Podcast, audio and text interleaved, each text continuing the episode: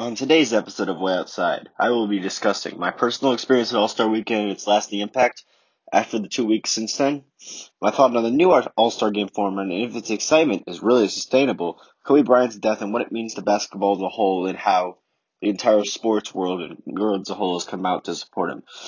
Can the Rockets' small ball strategy really work come playoff time? How good are the Boston Celtics in terms of stacking up with the other teams in the East, and so much more. Way Outside is next.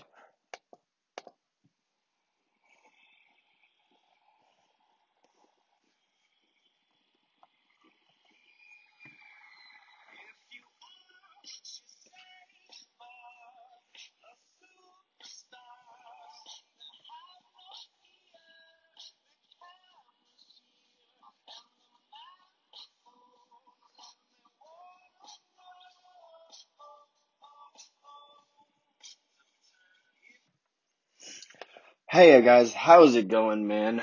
welcome back to Way Outside. My name is Jake Kaufman, and once again, I've been gone for an extended period of time. Uh, I want to apologize again for that. I've just been, I'm a senior in high school, if you guys don't know, and crazy stuff's been going on trying to figure out all the school stuff. But now, today, March 1st, I've gotten a lot of that stuff now sorted out, and I'm really excited. I've been missing, you know, recording and putting stuff up there, and I'm now I'm ready to start doing it again, and I'm not going to care about what other people think, because I know I love doing this. So yeah, it's been a while. Last month or so, I haven't posted in three months, but the last month or so, February, has had a lot of crazy stuff for basketball in the NBA. Also, since we don't, we also know about what the tragedy happened on January sixth with the death of with the death of Kobe Bryant, Gianna Bryant, Alyssa Altobelli, John Altobelli, Christine, Sarah Chester, Payton Chester, Christina Mauser, Arzabayan, and John Altobelli just a terrible incident, as everyone knows, and I think everyone that saw that incident when they saw it was like was just just rocked, like surprising, and just like you know, no one really could believe it because it was just such an outlier event. Like I know Kobe was is a star, but we don't talk about Kobe normally on the main mainstream news every day. But the night before, most people know LeBron had cast him in career points, so Kobe was mentioned in the mainstream news everywhere. So it was just so sad when you see that kind of notice, and then the next day you see that he and his daughter and all these other people are dead. It was just so shocking. I remember I was um, on my way to my friend's house, and I was just like, "Wait, what the what the hell?" Like it was hard to believe because Kobe Bryant wasn't just an uh, a superstar basketball. When we think of these kind of players, they, we kind of think of him as immortal. Like they can't die that early, you know. And he's forty one, and it's just you know terrible in everyone's response and just, you know, we all feel for Vanessa Bryant and this entire family because as much as we have a personal connection, the people that got touched by him every single day, it's so sad. And um, I was going to allude to one thing Shaq said, remember, is that, um, the crazy thing about NBA legends at all time to career other sports is that almost all of them, the greatest ones, are still alive today. Bill Russell's still alive. Bob Pettit, um, Bill Russell, Elgin Baylor, Jordan, and all stuff. And in baseball and football, I guess. Well, football's due to the lasting nature of some of the head injuries, and baseball is just because it's been around. All, some of those all-time greats aren't really still alive today, you know? You don't have as much of that in, connection, but today, almost all of the NBA ones. I saw something. Kobe Bryant's the only the third MVP winner that isn't currently still with us today. And they've been giving out, there's, they've given out the MVP for over 50 years. And I think it's just crazy you know, and terrible. Because the only other ones I'm pretty sure is was Wilt Chamberlain and I can't, um, was it Moses Malone? I'm not sure. I can't remember. But um, yeah, it's just terrible, awesome thing. And then um, so I don't know if people have been looking at my Instagram and Snapchat stories. I will put the links to those in the description for my social media.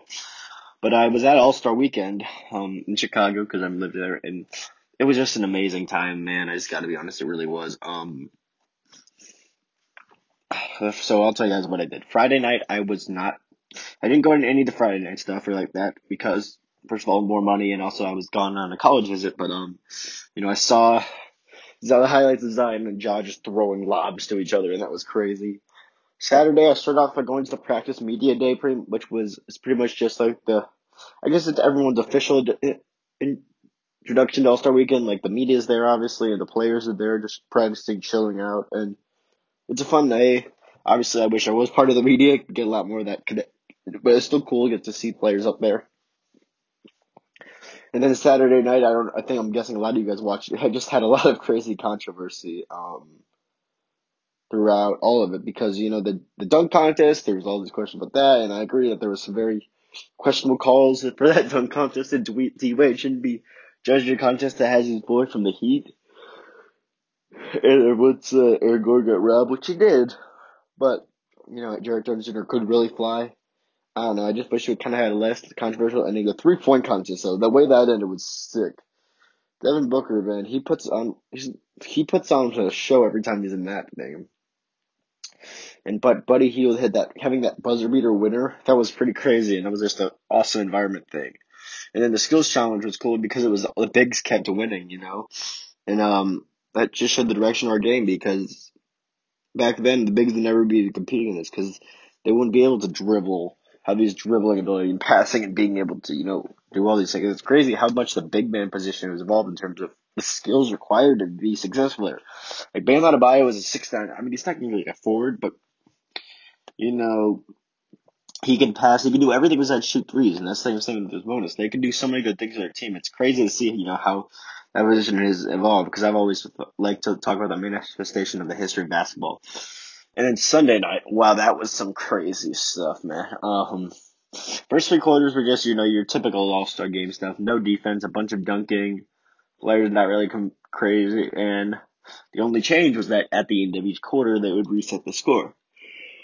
But especially in the first two quarters, it didn't really feel like that. You know, they kind of they kind of a bit like noticed that money was on, like that money for the charities on their own, but they didn't really care. The third quarter was a little bit different. But there was a lot more scoring, yes, but then the last few minutes there was some actual defense being played, and the last sequence there, if I remember correctly, was um they were down. Even LeBron was down one, and I know Jokic hit a three to give them a two point lead with about like ten seconds left, and then um they called a timeout. And then there was a great inbound pass lob to Rudy Gobert, who had had a great game that time. And I remember that quarter being tied, so then there was no money, and then all the rest of the money was to be pushed out of the fourth quarter. There was the target score, which you know the big new rule change that instead of having a time fourth quarter, the end the game would end on um the team who was leading would add 24 points to their score, and that was the target score or reach that one. And the after that, the end of the third quarter, the score was overall score was 133 to 124. And because you know, Giannis was leading, they added 24 to 133, which is 157. And then the fourth quarter, man, that got crazy. The defensive intensity and the overall hustle, and people complaining about fouls, trying to draw charges. All these things that you don't even just see in most regular, you just only usually see in playoff games. It's crazy, man, because you just really tell they get down the line. And a lot of people say it was because of the format. I also think that the, just the impact of Kobe, knowing that Kobe played hardest no matter where the hell he was on the court. I think that contributed to it. But the ending was amazing, man. The only thing I had to say about it was an issue for me was that it ended on a free throw because, you know, just come on. I think in the future, they keep it, the one thing is, especially if it wasn't a shooting foul, which it was, just had the ball be side out of bounds. That's just my opinion. But otherwise, it was a great game. Both teams played really hard. Anthony Davis, you saw Kawhi Leonard again show he's, he's, he's the alpha male among almost anyone in the NBA. Joel Embiid had a really a stretch where he was very dominant. Giannis struggled a little bit in that fourth quarter. Then some people were trying to point out some things with the playoffs, but I also think that you know, as much as there was the event intensity, you have to think and look into things a little bit about how the, the narratives work in the All Star game. But overall, that was a great night and stuff, and I'm really thankful to my family and my friends and anyone who's like saying, "I hope you have fun," because people don't know me, last two years of high school have been pretty rough for me. So getting to this opportunity to go see the best basketball players in the world was just amazing. Next thing I wanted to talk about is the big change that's happened with the Houston Rockets, who have now, who did one of the at the time felt like one of the most head scratching decisions of the year when they traded Clint Capela and didn't get any other centers, meaning that they were going to start six five PJ Tucker at center. and people are gonna wonder what they're doing. But so far, it's worked. I was one of the people who's like, this can't work. You, you can't just be in the bottom NBA regardless of how well you shoot without a center. But I think the thing that a lot of people didn't take into account is that just Honestly, the person who's gotten more benefits is, is not James Harden, it's Russell Westbrook. He's been on an absolute tear since the new year. He had 41 last night against the Celtics. He's shooting efficiently. He's getting inside. He's just his assist numbers are down, but the reason is because he's not dominating the ball as much. He's also cutting, driving inside, scoring over bigger things. He's he had a bunch of putback dunks. He's looking just as fast and as springy as ever, and it's really fun to watch. I don't. I'm not a huge big Rockets fan. You guys know this, or James Harden, or Russell Westbrook, but I have to acknowledge they've been playing some very good basketball. And now a lot of things. I think the big question is: Do we think they can work playoff time? And by work, meaning is there a way that they could win a championship? I think it's possible, but I also think we have to go into account. The Clippers are honestly the better, the best matchup for them to me because the Clippers don't have that much size. But when if they go against the Jazz, they got Rudy Gobert, seven one. The Nuggets have Nikola Jokic, who's a legit big seven footer. Playing the Mavericks, you have a seven three Kristaps Porzingis. Um, I think a lot of if it's somehow the Thunder, they have Steven Adams. I think just that that's what I'm more worried about because in a playoff game where the game slows down in the half court, Russell Westbrook might get a little bit limited. Also, PJ Tucker is probably gonna have is gonna have a hard time stopping Steven Adams. So I think it can work, and I think they have just as much of a shot as ever. But I should never consider them as the team to come out of the West. I also want to again just talk about how good the Bucks have played this year, man. They're fifty-two and eight. Giannis is just he's so he's the best player in the NBA, but I feel like he doesn't still doesn't get enough credit because um I don't know if anyone saw the James Harden rumor for saying that you know he doesn't take any skill to do what he does. I I was I wish I was seven foot and could dunk. Giannis is so much more than a seven footer who dunks. He has incredible handles. He's one of the best rebounders in the league. He's a a top three candidate for defensive player of the year in most people's opinions. He, he's great. He's a pretty good playmaker. He's so much more than just a seven foot dunker, man. Seven foot dunkers are like are, are small forwards. You know, Giannis can be can be your is your can be at times is the Bucks' primary ball handler. And he when he's on the court, he leads a team that's the best defensive team in the league and the third best offensive team. His impact is just insane, man. And I'm tired of hearing about the things he can't do versus the things he can because he can do a lot. I think another team that's gone small ball that's been kind of doing all year is the Boston Celtics. Rockets don't start anyone six seven in line. But the Celtics still start anyone taller than six eight. So it's very interesting because I think we talk about how that so it's not the Celtics played pretty small ball all season. But I think that Jayson Tatum on this last month has been on an absolute tear. I've not, I was always thought he was overrated. I think now he's starting to finally show the true potential that people were saying he could have this year. He's up to 23 points. He's shooting almost 45% from the field. He's up to like 40% from three. He's having an amazing month, and he's been very dominant.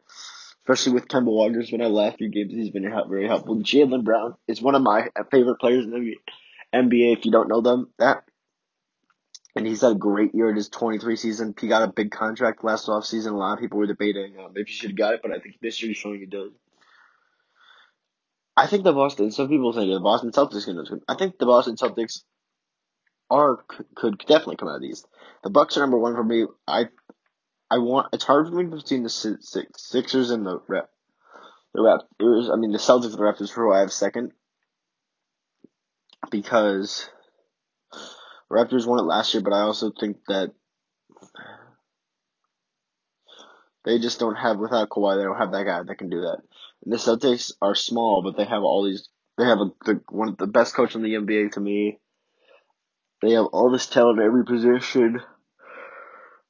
They're smart. They're like they play great defense. They have a killer in Kemba Walker. It's hard, man. I and I know my Miami Heat have fell off a lot since I last did this, which is pissing me off. Lost some bad games, but I still think that you know against they have the identity of a team who could challenge Young just because of Butler Adebayo. When Meyers Leonard get that, they have the size to do it. Just matter can they hit it and they get hit enough offensively. Um, let's see. There was one other really big thing I wanted to talk about, and also, guys, I just want to say thanks again for the support for everything. So I'm working on another podcast that's gonna be guess basketball and sports related, but it's gonna be more transcending, not just actual game stats. You know, just like the stories outside of it. Still thinking about an exact name of it, but I will have you know examples of people that I've been talking to. Is this what is one of my friends who is a WNBA ambassador works for House of Highlights and Bleacher Report. Her name is Arielle Chambers. She's a she's a great person. I'm trying to I'm gonna get I'm trying to get a time set up with her.